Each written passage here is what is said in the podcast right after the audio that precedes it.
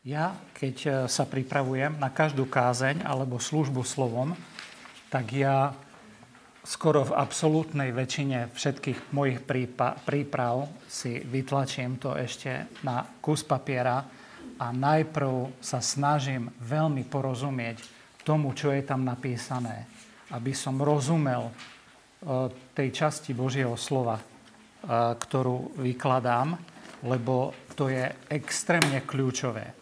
A ak chcete, aby Duch Svetý niečo použil vo vašom živote, tak on použije v prvom rade to čo najlepšie pochopenie toho, čo je tam napísané. Hej? Že Duch Svetý vám nepríde hovoriť mysticky, vieš čo, tu sa píše o dreve, ale to drevo to nie je drevo, to je železo a ja ti to zjavujem. Hej? Duch Svetý nikdy takto nebude vysvetľovať Božie slovo, že by vám tam, eh, že by to nevysvetľoval v kontexte toho, čo je tam napísané a nakoniec v kontexte toho, čo hovorí nová zmluva alebo stará zmluva. Hej, proste v kontexte celej Biblie. Eh, a keď eh, takýto prístup k výkladu Biblie chytíme, tak potom sa dostávame na nenormálne, šialene nebezpečnú pôdu, lebo potom čo? Eh, čo Ferko povedal, alebo John Bevere povedal, alebo Derek Prince, alebo rozumiete? Lebo každý tam troška pridá z toho svojho a vy nakoniec aj tak sa musíte vrátiť k tomu, ale hu, rozumiem dobre tomu, čo je tam napísané, čo je napísané v tom texte. Takže máte všetci? Dobre. Tak ja sa idem teraz modliť, aby nám Pán Boh spolu otvoril oči a aj mne znovu. Je to tam nejaké malé, ani to skoro nevidím. Ale dobre, dobre, takže modlíme sa. Sete. Pane Ješu, ja ti ďakujem za túto chvíľu, za to, že sa môžeme teraz stíšiť, aj keď je to piatok, záver dňa, každý je nastavený na relax a na vypnutie, tak prosím ťa, aby si ty zapol naše zmysly aj teraz túto chvíľu. Pomohol nám sa sústrediť na tvoje slovo, lebo na tvoju reč sa potrebujeme sústrediť. Tak ovládni aj naše myšlienky. Prosím ťa, aby si naše srdce sústredil na tvoje veci a aby si sa nad nami zmiloval. Pravda nie je len dosiahnutá, e, objavená, pravda musí byť zjavená. Tak prosíme ťa, Pane, o túto milosť aj teraz večer. A keď nám niečo Ty odkryješ, pohľad na Teba, pohľad na seba, tak ja ťa prosím, aby si nás tou pravdou tak zmenil, že nech, nebudeme chcieť byť tí istí. Že sa ti budeme chcieť podobať. A že ti otvoríme svoje srdce a svoje ruky prázdne a že ťa pozveme, aby si v nás žil ten život, ktorý ty chceš v nás žiť. Skrze moc Ducha Svetého a pravdu. Tak požehnaj nám dnešné rozmýšľanie nad Tvojim slovom. Amen. Dobre, takže čítame. Hej, máte? Ja si zoberiem svoje druhé okuliariky. O čom teraz rozmýšľate? Kontrolná otázka. Čo preberáte na mládežiach? Akú tému? Že či som sa strafil. Preberáte tému Božia výzbroj. Hej? Čiže v podstate sa stále vraciate a vychádzate z tohto textu. Efeským 6. Takže ste so mnou? Ste pripravení? Máte nasadené okuliariky? Dobre, čítame. Efeským 6, 10. verš. Ostatne, moji bratia a sestry, mocnejte v pánovi a v sile jeho vlády, Oblečte si celú zbraň Božiu, aby ste mohli obstáť proti taktike a úskočnosti diablovej, lebo nie je nám zápasiť s krvou a s telom, ale s kniežatstvami, mocnosťami, so svetovlácami temnosti tohoto veku, s duchovnými mocami zlosti v ponebeských oblastiach. Preto vezmite na seba celú zbraň Božiu, aby ste mohli odolať v ten zlý deň a vykonajúc všetko stáť. Teda stojte, majúc svoje bedrá opásané pravdou a súc oblečený v pancier spravodlivosti. Čiže tento 14. verš, táto druhá polovica 14. verša je témou dnešného večera. Súc oblečený v pancier spravodlivosti, čiže dnes budeme hovoriť o pancieri spravodlivosti, pokračujem. A majúc nohy obuté v hotovosti Evanielia pokoja. A pritom, pri všetkom, vezmite štít viery, ktorým budete môcť uhasiť všetky ohnivé šípy toho zlého. A vezmite aj prilbu spasenia i meč ducha, ktorým je slovo Božie. Modliať sa každou modlitbou a prozbou každého času v duchu a tým cieľom, bdejúc s celou vytrvanlivosťou a prozbou za všetkých svetých. I za mňa, že by mi bolo dané slovo, keď otvorím svoje ústa, aby som prosto a smelo oznámil tajomstvo Evanielia, za ktoré posolstvujem v reťazi, že by som ho zvestoval prosto a smele, ako mi náleží vravieť. Takže Božia, Božia výstroj. Uh, takže čo, dali by sme trošku, trošku opakovania. Prebehnem s vami teraz cez niekoľko obrázkov asi to, o čom je táto Božia výzbroj. Neviem, či to mal Filip tiež nejaký obrázok, alebo aj Maťo, keď si spomínate. Hej? Tak e, našiel som e, na internete takýto obrázoček, ktorý sa mi zdal taký najpriateľnejší. Prosím, nezaseknite sa na tom, že ako vyzerajú tie jednotlivé veci. V každej armáde prebieha vývoj. Za 10-20 rokov v jednej armáde jednej krajiny sa vyvíjajú stále veci. Hej. Čiže možno v priebehu života apoštola Pavla sa zlepšili jednotlivé kusy odevu. Ale toto sa mi zdalo najvernejšie. Čiže máme pred sebou rímskeho vojaka. Zdá sa, že Pavel Apoštol trošku ten ich odev využil ako metaforu, hej? aby duchovnú realitu vykreslil fyzickým spôsobom a používal, používal fyzické príklady. No tak eh, hovoríme o výzbroji Božej. Vezmite si teda celú výstroj Božiu, aby ste mohli obstať v deň zlého a aby ste mohli vydržať alebo odolať. Hej. No takže minule ste hovorili o čom? Filip mal taký úvod k tomu. Maťo sa dotkol čoho? Nie, nedotkol sa prilby spasenia. Z... Tu začal. Už ste mali aj prilbu? Jasné. Čiže uh, toto je prvá výstroj. Preto v 13. verši, v 13. verši, v 14. Teda stojte, majúc svoje bedrá opásané pravdou. Hej. V 13. verši Pavel Apoštol píše, že máme zobrať celú zbraň Božiu. Celá zbraň Božia, aby sme mohli odolať v ten zlý deň a vykonajúc to stáť. A teraz začne prvou výzbrojov. No a tá prvá výzbroj je teda opasok pravdy. Ten opasok e, proste previazal tú výstroj aj s tou tunikou, aby sa neplantala. Meč bol tam prichytený, čiže držalo to celý ten postroj. Hej? Veľmi dôležitý kus toho, tej výzbroje. Pravda.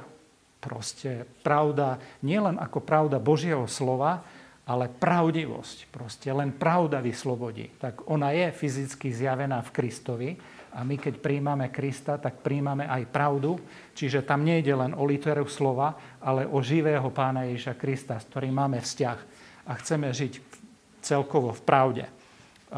Potom druhý, druhý kus odevu je toto. Breastplate of righteousness, hej, pancier spravodlivosti, Väčšinou to bol kožený kus, nie oceľový.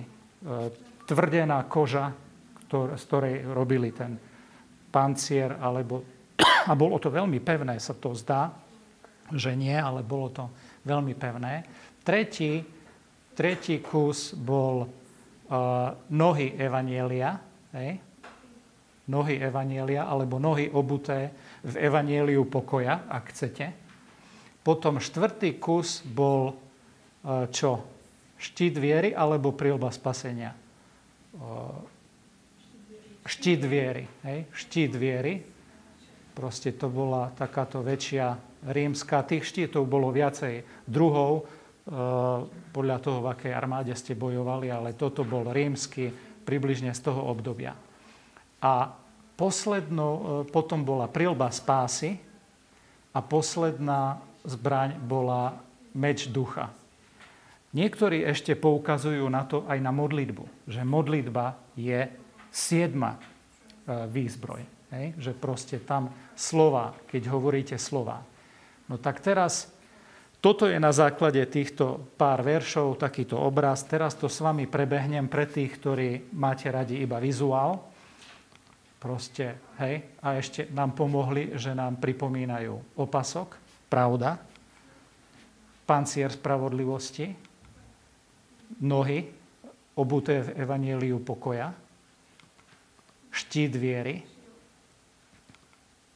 prilba spasenia, a meč ducha. Hej? A ešte by som tam mohol dodať tú, tú modlitbu, lebo tam je, že modliac sa, neustále sa modliac. E,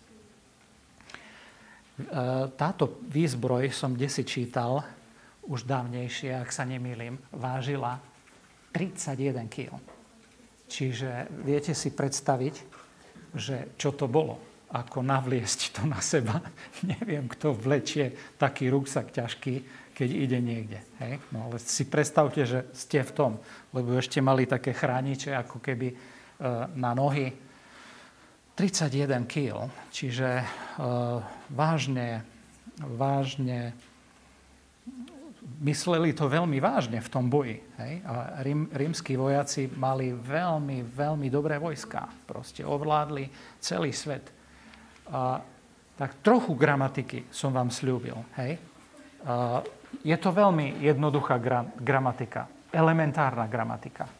Ale aby ste videli, že taký zázrak, že Pán Boh použí, rozumiete, že o kom hovoríme? Hovoríme o Bohu, o dokonalej bytosti, ktorej myšlienky nie sú ako ľudské myšlienky a Pán Boh, vševedúci, všemocný, sa rozhodol použiť ľudský jazyk.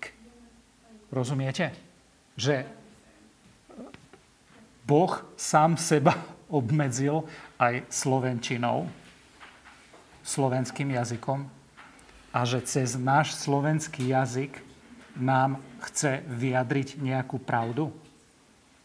Samozrejme, že písmo nie je napísané v slovenčine originál, hebrejčina a gréčtina, prípadne aramejčina, len toto, nezabudnite na to, že Boh sám seba vyjadruje cez jazyk. Čiže mal by som veľmi mať taký dosť zodpovedný prístup, že to nie len tak halabala, ale keď Pán Boh niečo vyjadrí prítomným časom, asi by som si to mal všimnúť minulým časom. Rozumiete? Že sú to dosť dôležité veci, lebo vyjadrujú jeho pravdu v našom jazyku. A a Teo by nám mohol povedať niečo o Tamil, hej? ako on v svojom jazyku, rozumiete, že Pán Boh sa použije aj jeho jazyk na to, aby jeho zachránil pre väčnosť, jeho ducha a všetky národy. Neuveriteľné dačo. Proste ako Boží duch to používa. No a teraz poďte so mnou do 10. verša. Hej? Tak, v 10. verši máte prvý imperatív. Máme tam napísané, že mocnejte. Nemusím hovoriť, čo je imperatív. Hej? Imperatív je rozkazovací spôsob. Príkaz. Mocnejte. Potom 11. verš. V 11. verši hneď prvé sloveso. Oblečte si celú zbraň Božiu. Imperatív. Hej? Potom 13. E, verš. Vezmite na seba celú zbraň Božiu, aby ste mohli odolať v ten zlý deň a vykonajúc všetko stáť. 14. verš, teda čo? Teda ste tu? Stojte, čuduj sa svete, imperatív. Rozumiete, že Pán Boh niečo hovorí v imperatíve? Stojte, majúc svoje bedra opásané pravdou a súd oblečený v pancier spravodlivosti. Čiže doteraz štyri imperatívy. Proste mali by sme aspoň to zobrať do úvahy, hej? Ten imperatív chce jednoducho povedať, že keď Pán Boh ti niečo prikazuje a ty si jeho dieťa, hej, to znamená, že máš tú kapacitu na to, aby si to poslúchol. A tým pádom, keď tebe, mne, Pán Boh niečo hovorí v imperatíve, tak zároveň hovorí, že si za to zodpovedný. Čiže keď rozprávame o tom, že máme zobrať celú zbraň Božiu, tak my tu stojíme pod týmto imperatívom, že sme za to zodpovední, že to, nie, že to je moja iniciatíva. Ja to musím praktizovať, je to moja aktivita. Rozumiete, že niektoré veci Pán Boh len robí a nemali by sme si miešať, že to, čo iba Pán Boh robí, chceme my robiť a to, čo my máme robiť, chceme, aby Pán Boh za nás robil. Tak to nebude fungovať v živote duchovnom. Keď Pán nám hovorí, vezmite, alebo používa imperatívy, hovorí, zober to vážne. Si za to zodpovedný. To znamená, že, že to nie je voliteľná vec. No tak, O, tá, tak to tam rozprával o nejakej zbrani Božej, no tá čo už s tým, nie? Tam v piatok večer sme rozprávali o Božej výstroji. Táto nie tak. Božie slovo hovorí, že vezmite celú zbraň Božiu. Tak buď Pán Boh to hovorí, alebo táto len nejaký večer tam bol a sme sa rozprávali o nejakej zbrani. Že my odchádzame stadialto, s tým, že sme na novo počuli priateľu.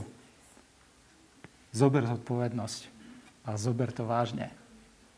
Že toto je nesmierne dôležité. Nie je to voliteľné, že nie je to buď alebo. Že no tá, tá čo, tá, tá, čo dávajú večer, ešte stihnem na čo dneska môže ísť. Hej? Rozumiete? Teraz e, e, Noemka pred chvíľou e, hovorila o tom, že by sme mali počuť Boží hlas. Ako rozumiete, že keď čítame Božie slovo, že Pán Boh k nám hovorí a teraz takto slovo chce oživiť, že nám hovorí, ale ja ti to prikazujem. Toto nie je voliteľné a to ja ešte musím večer prísť domov a ešte Duch Svetý mi musí zjaviť, že či to Pán Boh myslel vážne alebo nie. Hej? To nie je tak. Teraz Pán Boh hovorí. Preto dnes, teraz, keď počujete Boží hlas, nezatvrdzujte svoje srdce. Rozumiete? Teraz Pán Boh chce hovoriť. A teraz aj hovorí. Čítame Jeho slovo. Toto je Božie slovo. Imperatív, naša zodpovednosť. Rozumiete? Čú, ja sa až toho hrozím, lebo ja stadial to, keď odídem, Boh nás, ktorí sme toto počuli, bude ešte viacej súdiť, lebo sme to počuli. Rozumiete? Že je to takéto vážne, že ešte Pán Boh nám pripomenie, ale počúvaj, 4.10. na mládeži. Však ja som už nevedel, jak to mám povedať, aby si to zobral vážne. Vezmite celú zbraň Božiu. No a teraz je tam to stojte. Hej? Stojte. Tiež v imperatíve. Stojte. Dobre, tak mám na vás otázku. Skúste sa pozrieť do toho 14. verša a povedzte mi, čo nám tam Pán Boh prikazuje. Tým stojte. Že ako máme stať. Lebo tam je aj tá odpoveď.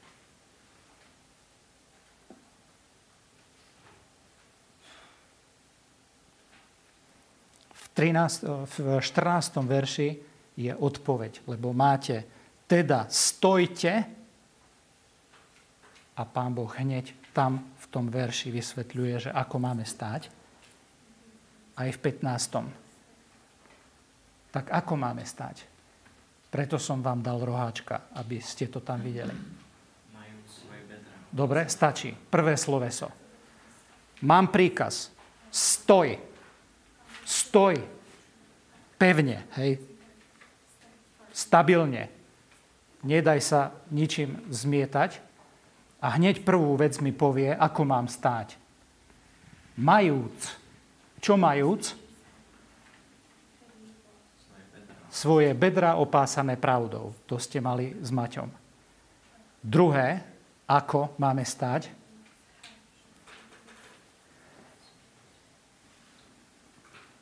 Preto som dal vám roháčka.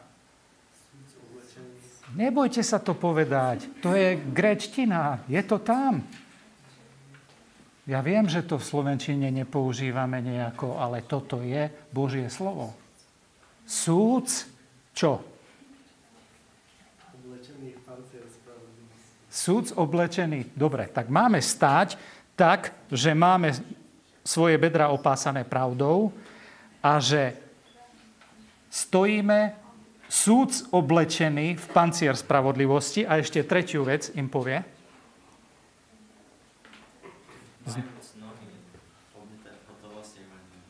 v tomto máme pevne stáť, hej? Že majúc bedra opásané pravdou, súd oblečený v pancier spravodlivosti a majúc nohy obuté v hotovosti Evanielia pokoja. Majúc, súd, majúc.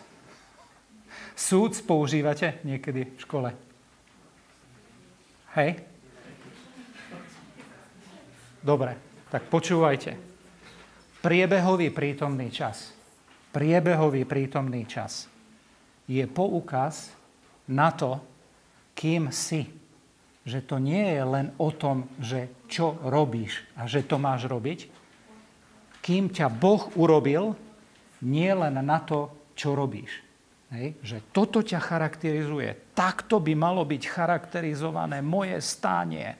Majúc bedra opasané pravdou, súd oblečený v pancier spravodlivosti a majúc nohy obuté v hotovosti Evanielia. Priebehový prítomný čas.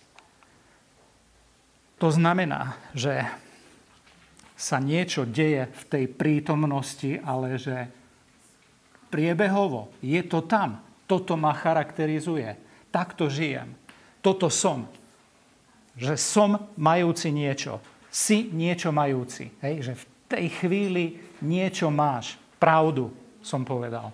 Si súci, súd oblečený v niečo, v spravodlivosť. Si majúci niečo a to je evanielium pokoja. Otázka. A teraz sa dostaneme k tomu, čo som pred chvíľou povedal, že či ťa to charakterizuje. Hej. Lebo to není o tom len, že ja dnes večer vám poviem, oblec si pancier. Obuj si topánky. Hej. To nie je len o tom. Ty niekto musíš byť, aby si to mohol robiť. No a teraz prichádzam k tomu, že čo sa tu vlastne, komu to vlastne Apoštol Pavel píše? Tento list. Otázka na vás. Čiže je to list Efežanom, tak komu píše? Efežanom, hej? Proste bratom a sestrám v zbore v Efeze. Čo je to za skupina? Čo sa týka náboženstva alebo viery? Sú to kresťania, rozumiete? Píše veriacim ľuďom. Píše veriacim, čiže on to nepíše nejakým, že tá tu niekoho našiel na ulici a už mu hovorí, obleč si celú zbraň Božiu. Hej. Toto hovorí veriacim. Rozumiete, že kresťanom. A ešte viac, že nie len veriacim, ale aj vojakom kríža Kristovho. Lebo celý ten text je na pozadí duchovného zápasu. A duchovný zápas vedú len vojaci. A moja otázka je, že či ty vieš o sebe samom, že si vojak Ježiša Krista. Lebo Pavel Apoštol to hovorí vojakom. Rozumiete? Hovorí to vojakom. Ktorí vedia, že sú v duchovnom boji. Ktorí vedia, že im ide o život. Že to nie sú srandičky vo filmoch lietajú guľky a šípy a neviem čo a každý sa pozerá. to není realita. To je realita. Toto je taká vážna realita, že pozrite sa na to, ako vyzerá naša spoločnosť. Píše to veriacim. To znamená, že nepíše duchovne mŕtvým ľuďom. Hej? Pretože duchovne mŕtvý človek nedokáže na seba zobrať celú zbraň Božiu. Ak ste tu a niekto z vás je duchovne mŕtvy, stratený v svojich hriechoch, ty nedokážeš na seba zobrať celú zbraň Božiu. Nedokážeš. Lebo najprv Boh musí niečo urobiť v tvojom srdci, aby si to dokázal robiť. Hej. Duchovne mŕtvy to nedokážeš urobiť. Ak si stratený, ak si nedal svoj život Kristovi, ak si nerobil v živote pokánie, nesklonil sa pred Kristom a nepovedal Kristovi, buď pán môjho života, ty nezoberieš zbraň Božiu na seba. Nikdy nemáš na to absolútne žiadne predpoklady. Potrebuješ prvý základný predpoklad a to je Kristova spravodlivosť. Ak už len o tom hovoríme. Alebo ho spoznať ako pravdu v mojom živote. Rozumiete? duchovný mŕtvý človek, čo môže, čo môže mŕtvý človek urobiť? Tak si predstavte, že by tu bol nejaký mŕtvý človek a ja tu stojím. Však postav sa, obleč sa, zober na seba zbraň, bojuj. Nič neurobí. Tam bude ležať celý čas. A tak vyzerá duchovne mŕtvý človek, ktoré, v ktorom nie je Boží duch, ktorý je, nie je znovu zrodený, ktorý nepatrí Kristovi, je tam závoj, je tam roleta pred očami a na srdci tvrdé, tvrdý múr, ktorý nerozumie Božiemu hlasu. A vôbec nie už takémuto príkazu, že obleč, vezmi na seba celú zbraň Božiu. Duchovne mŕtvý človek to nedokáže urobiť. Prečo? Pretože je duchovne mŕtvy. Hej. Duchovne mŕtvy. A mŕtvy sa nedokáže obliesť. Nedokáže sa obliesť. Mŕtvy nedokáže mocnieť v pánovi. My sme tam mali v desiatom verši. Ostatne, moji bratia, mocnejte v kom? Počujte to tam. Mocnejte v kom?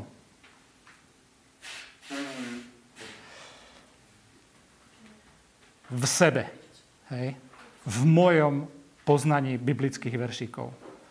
V mojom dobrom správaní. Tá ja sa aj ovládnem, nie, prídem, dobre sa viem správať. Nie, tam je napísané, mocnejte v pánovi, v Ježišovi Kristovi, lebo len jeho sila môže niečo vo mne urobiť. A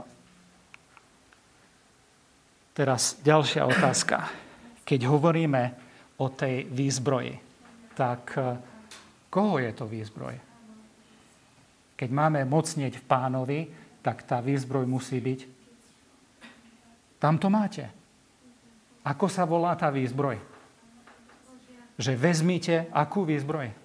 Božiu výzbroj. Rozumiete, že tá ja neobliekam na seba výzbroj sama, e, sama Jurča a neobliekam na seba výzbroj Davida. Rozumiete? Bo David mi povie, dali, ja vstávam o 4 ráno a modlím sa dve hodiny. Fú, ty človeče, tá, toto by som mal niečo robiť so svojím životom.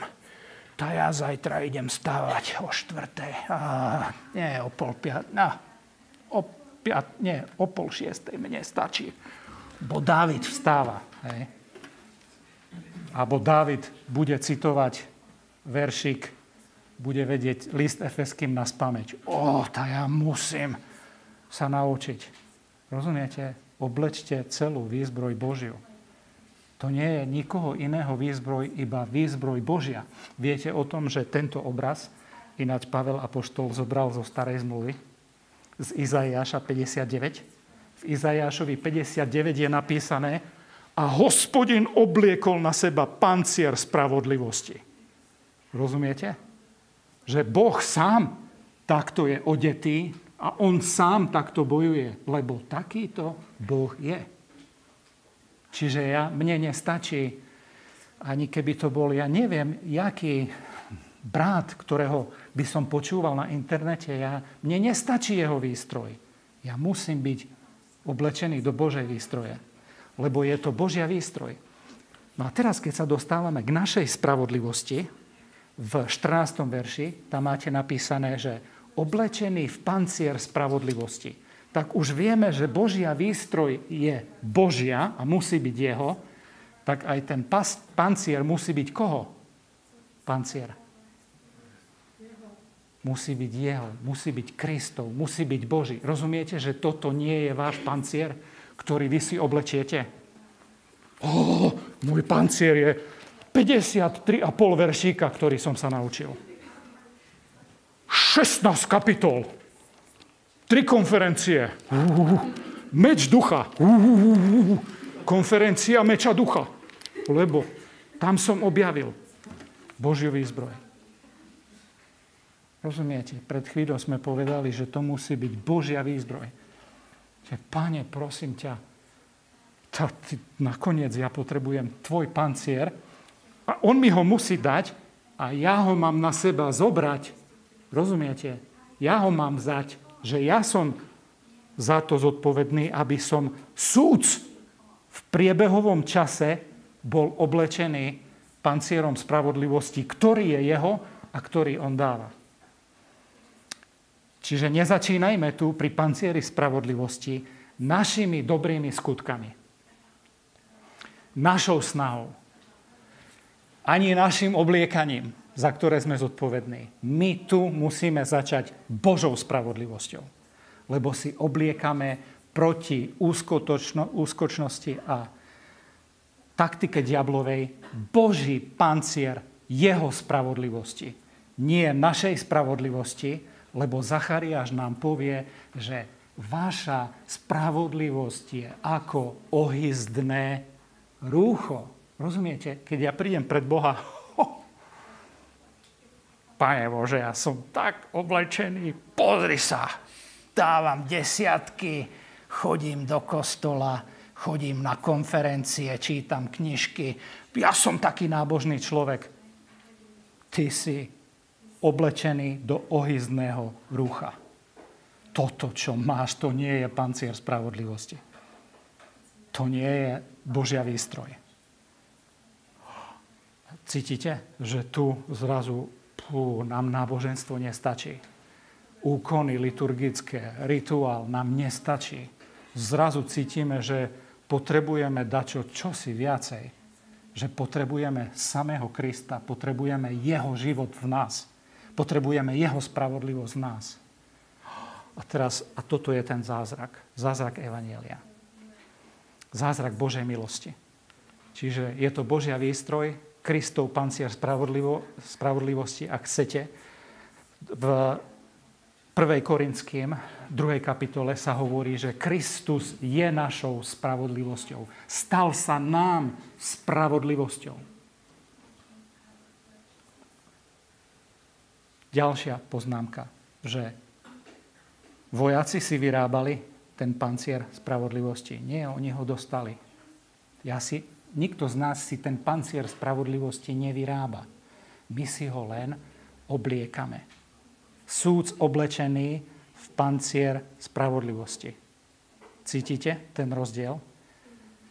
Že pancier spravodlivosti sa oblieka a nevyrába. Ja si nevyrobím svoju spravodlivosť pred Bohom, ani keby som sa plazil po schodoch katedrály svätého Petra po kolenách ako Luther v 16. storočí, ktorý išiel tam, lebo keď preleziem tými schodami hore, tak už naozaj si zaslúžim Božie prijatie.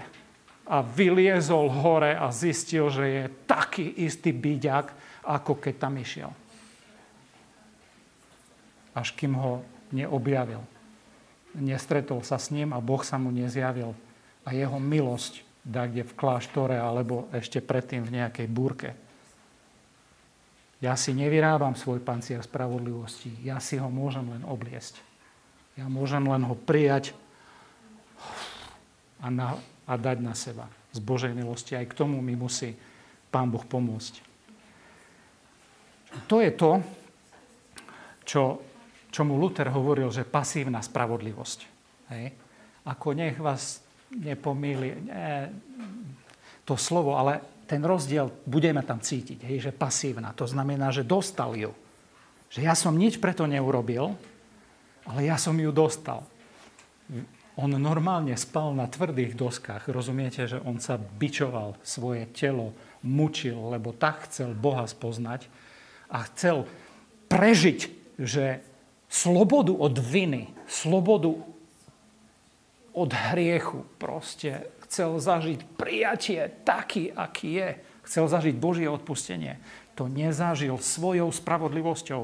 To bol učený chlap, ktorý sa drel, tvrdo na sebe pracoval, spal na tvrdých doskách a nenašiel cez ľudskú snahu zmierenie s Bohom a pokoj s Bohom a jeho spravodlivosť. Lebo tá spravodlivosť je z milosti. Páči sa mi, čo John Stott povie v jeho výklade, že žiadna duchovná obrana nie je väčšia ako spravodlivý vzťah s Bohom. Že nič nenahradí v tvojom živote to, ak nemáš vzťah s Bohom a je založený na jeho spravodlivosti. To nič nenahradí. Žiadne naše skutky. Si ospravedlnený z jeho milosti skrze prostú vieru v ukrižovaného Krista, oblečený do spravodlivosti, ktorá nie je tvoja vlastná, ale je Kristova. Toto je základná obrana proti žalujúcemu svedomiu a proti ohovárarským útokom toho zlého. Aké má diabol meno v písme? Jedno z mnohých. Že je kto? Je otec lží, preto pravda. Hej? Začíname pravdou. Ešte? Tu je ohováracký útok toho zlého. Diablovo jedno, jeden z titulov diabla v písme je žalobca. Žalobca bratov. Neuzýva sa vám svedomie a pocit viny a niekedy, niekedy veľmi intenzívny, čo si myslím, že diablisko robí, že nás odsudzuje a žaluje na nás samých, žalobca. Rozumiete? Žalobca bratov, žalobca sestier. Pozri sa na seba. Žaluje Bohu na nás. Žaluje celý čas. Ak niečo urobíme, Bohu pripomína, že pozri. A pripomína aj nám, pozri, čo si urobil. Toto, je, toto môže byť veľmi silné žalovanie. Čo s tým urobíte? Jak to vyriešiť? Tak apoštol Pavel v rímským 3.20 hovorí, že zo skutkov zákona nebude ospravedlnené pred Bohom žiadne telo. Hej? To znamená, že ak pristupujem k Bohu na základe modlím sa, spievam, dávam, slúžim, po... všimni si to a prosím ťa, niečo, niečo mi daj za to. Toto nie je ono. Hej? Na základe skutkov zákona nebude ospravedlnené pred Bohom žiadne telo, lebo skrze zákon je len poznanie hriechu. Zákon proste nás usvedčí, povie, toto si neurobil. A diabol povie, vidíš, aká si svinia? Hej? Toto je diablové žalovanie. Si svinia. Prepačte mi za výraz. Ale je to tak, čo robí. Žalobca. On vám nepovie, no niekedy, hej, keď chce na píchu zabrnkať, tak vám povie, aha, jaký si svetý. Rozumiete, že jeho taktika je rôzna. Lebo skrze zákon len poznanie hriechu. No teraz je zjavená spravodlivosť Božia bez zákona, osvedčená zákonom i prorokmi. Zákonom myslí sa písmom i prorokmi. Spravodlivosť to Božia skrze vieru Ježiša Krista na všetkých veriacich. Lebo nie je to rozdielu, lebo všetci zrešili a chýba im Božia sláva.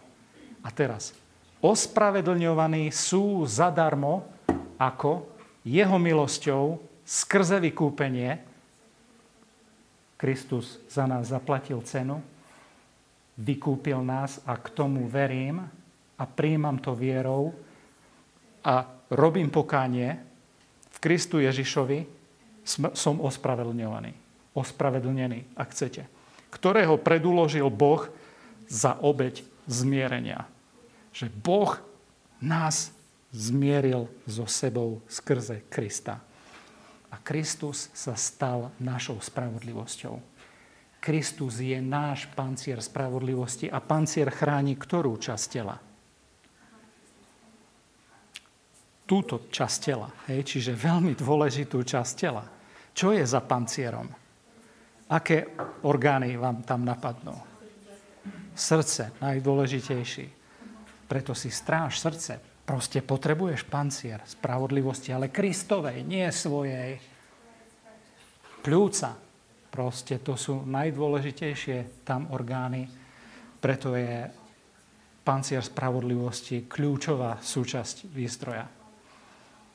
Kto bude žalovať na vyvolených Božích? Rímským 8, 33, 34 hovorí, hej, že Pavel sa pýta, no keď ste Božie deti, keď ste uverili v Krista, prijali ste jeho milosť, on vás očistil, vy tomu veríte, sklonili ste sa, poslúchate ho z lásky. Kto bude na vás žalovať? Pred chvíľou som povedal, že diabol je žalobca, ktorý nás celý čas žaluje. Vidíš, zase robíš to isté, zase robíš to isté. Zase, ty to zabáľ, nechoď tam medzi nich, na čo dávaš, čo spievaš, čo slú... na čo si čítáš. Nie, Nepočujete niekedy takéto e, odstávky? A zase si nevydržal, na čo budeš za- začínať?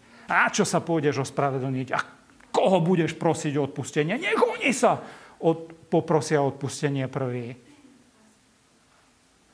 Proste žalobca a zvodca, to sú jeho najsilnejšie zbranie. Kto bude žalovať na vyvolených bo- Božích? Boh je ten, ktorý ospravedlňuje, ktorý dáva pancier spravodlivosti v Kristovi. A preto, keď máš pancier spravodlivosti Kristovej, už nie je odsúdený alebo odsúdenie tým, ktorí sú v Kristovi. Ak si v ňom, do ňoho vložený, ním prikrytý.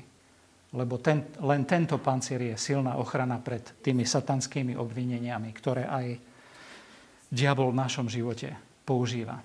Lebo je žalobca, zvodca, nepriateľ Boží a Božieho ľudu. A rozumejte, že keď poviem Božieho ľudu, tak myslím konkrétne na teba. Diabol je tvoj nepriateľ. A on nechce, aby si mal život. A aby si mal život v hojnosti, ktorý prichádza skrze Krista. Urobí všetko preto, Všetko preto, aby nám zastrel zrak, odviedol pozornosť, namotal nás na závislosti. Jemu vyhovuje, keď sme 5 hodín na internete, 3 hodiny na počítači, 4 hodiny na mobile. Rozumiete, to je úplne jedno, či zomrieš na prejedenie sa rezňom, 50 rezňami, alebo či zomriete nakoniec na to, že ste namotaní na neviem čo. A duchovný život nemáte v sebe. Proste diablovi to je jedno. Či to bude na peniazoch, alebo na krásnych ženách, alebo ja neviem, pokušení jakom. Žalobca, zvodca, nepriateľ Boží a Božieho ľudu, takto reálny je ten duchovný boj a duchovný život. Že celý čas sa aj teraz tu prebieha duchovný zápas. Že Boh ťahá naše srdce a myšlienky k nemu, a ten zlý celý čas pracuje proti. Cez našu... a rozstyluje nás cez hocičo. Martin Luther hovoril aj o aktívnej spravodlivosti. Hej, tam bola tá pasívna, že Boh ťa musí v Kristovi zaopatriť jeho spravodlivosťou a dať ti svoj pancier spravodlivosti skrze vieru, z milosti, skrze vykúpenie, preliatie jeho krvi, tvoje pokánie nakoniec, cez čo to prijímaš. Lenže tento pancier, o ktorom tu hovoríme, by mohol aj povedať, že nie, si, nie je to len o tom, že niekým si sa stal, ale že aj niečo robíš. Hej? Ale už nerobíš to kvôli tomu, aby si si zaslúžil Božiu spravodlivosť, ale robíš to preto, že rozumieš Božej spravodlivosti. Že Boh si ťa zamiloval v Kristovi. Že Boh ťa ospravedlnil. A preto chceš žiť spravodlivý a svetý život. A to je tá aktívna spravodlivosť. Lebo čo teraz mi taký príklad napadol. Predstavte si dvoch zalúbených ľudí ktorí sa chystajú na sobáš. A potom sa zoberú a teraz si predstavte, že by, že by sa, si nenačúvali alebo že by nechceli robiť to, čo jeden druhému hovoria. Hej, proste snažia sa aspoň na tom začiatku, kým vytriezvejú a potom prídu iné zápasíky, ale potom zase sa k tomu vrátia. Hej, že proste aj my, keď sa staneme veriacimi, tak nerozumieme všetkým veciam a súvislostiam. A, ale máme žiť z toho Božieho daru, z poznania Jeho lásky a milosti a máme aktívne hľadať dobro, lebo sme zažili tú Jeho lásku. Lebo sme zažili Božie ospravedlnenie z milosti, pretože sme duchovne ožili. Duchovne sme sa prebrali pretože sme boli zapečatení Duchom Božím. Prosím vás pekne, kresťanom sa nikto nikdy nestane bez práce Božieho ducha. Rozumiete? To bez toho, aby duch Boží na nás pracoval, sa nikto nestane veriaci človek. Boh nás zapečatí e, duchom Božím pre seba. Dá nám svojho ducha. Už či tomu poviete krst Duchom Svetým alebo naplnenie Duchom Svetým. Je mi to jedno v tejto chvíli. Bez Božieho ducha sa nikto neznovu zrodí. Nikto. Nikto neurobí pokánie, nikto nedá svoj život Bohu a nikto ho ani nebude nasledovať. Ani pokánie nakoniec neurobíte bez Neho. Alebo bez Božieho ducha, myslím tým aj na seba. Pretože Boží duch je v nás, preto chceme aktívne tú spravodlivosť dokonávať. Preto si chceme obliekať pancier spravodlivosti aj dnes. Pretože si to prijal, tú Božiu spravodlivosť, teraz aktívne sa obliekaš a žiješ Božiu spravodlivosť. Nemôžeme žiť Božiu spravodlivosť bez toho, aby sme neboli zaodetí ním najprv, aby sme od Neho nedostali ten pancier spravodlivosti. No takže ten kresťanov pancier spravodlivosti, ktorý dostal od Krista, sa môže aj stať pancierom spravodlivosti charakteru a správania. Hej, že tú Božiu svetosť, Božiu správo, spravodlivosť, jeho zmysel pre právo, začína to prenikať aj do nášho myslenia, do našich postojov, do nášho správania. Začíname sa mu podobať. A chceme. Rozumiete, aký to je? protiklad, že tu vyznávať, e, že som Kristov nasledovník a tam da koho nenávidieť alebo ne, nemať zmysel pre právo alebo ubližovať niekomu. Toto je tak, taký protiklad, že keď toto niekto robí, pochybujem, že je zachránený, že rozumie Božej spravodlivosti a rozumie Božiemu evaneliu. Čiže súd oblečený, súd je prítomný prebehový čas slovesa byť. Hej. Súc je. Prebieha to teraz. Čiže súd oblečený v tejto chvíli v pancier spravodlivosti aj aktívne stojíme. Hej. Že chcete byť spravodliví v myslení, postojoch. Chcete žiť svetý život.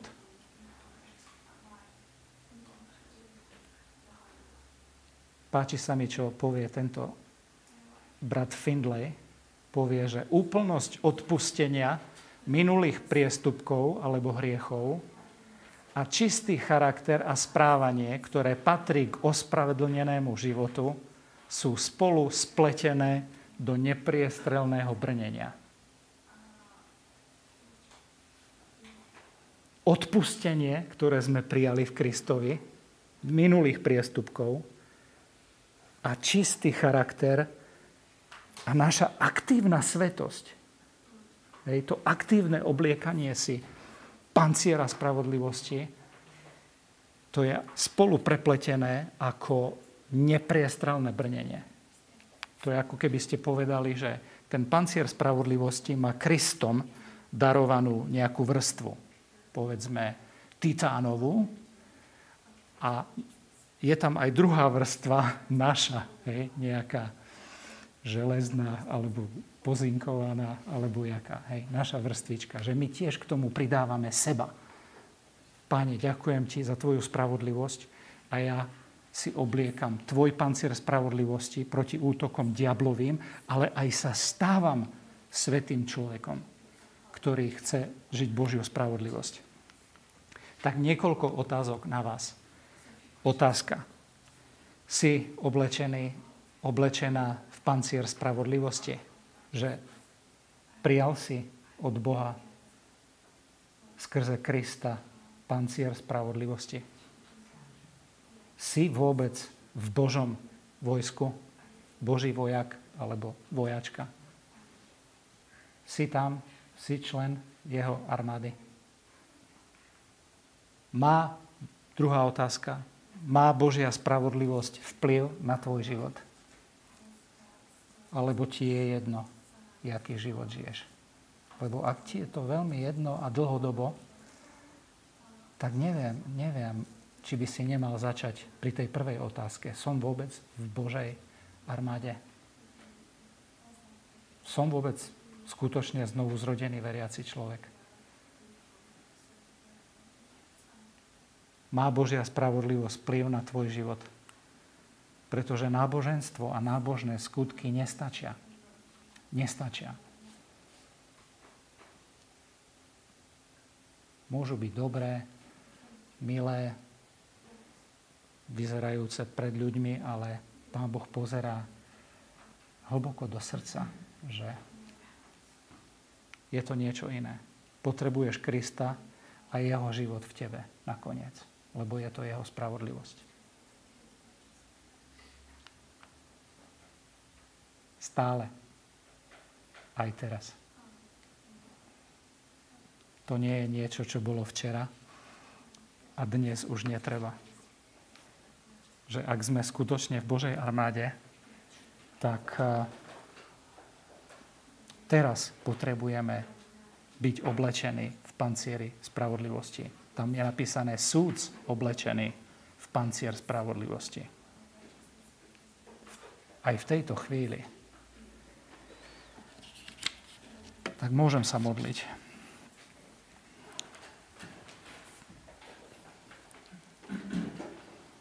Pane Ješu, ja ťa veľmi prosím, aby si nám otvoril oči pre tú realitu skutočného duchovného boja, zápasu. Keď eh, vieme, že Boží nepriateľ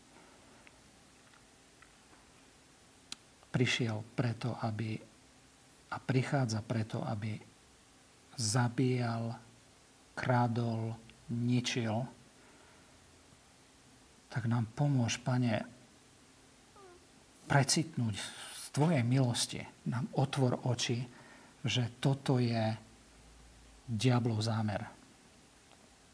A je jedno, cez čo nás okradne o Tvoje požehnanie.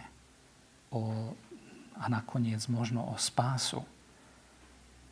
Alebo o Tvoju milosť v našich životoch. Je, pomôž nám vidieť, že jemu to je jedno, ako nás zabije či cez alkohol, alebo cez nezriadený život alebo cez hrubú neposlušnosť.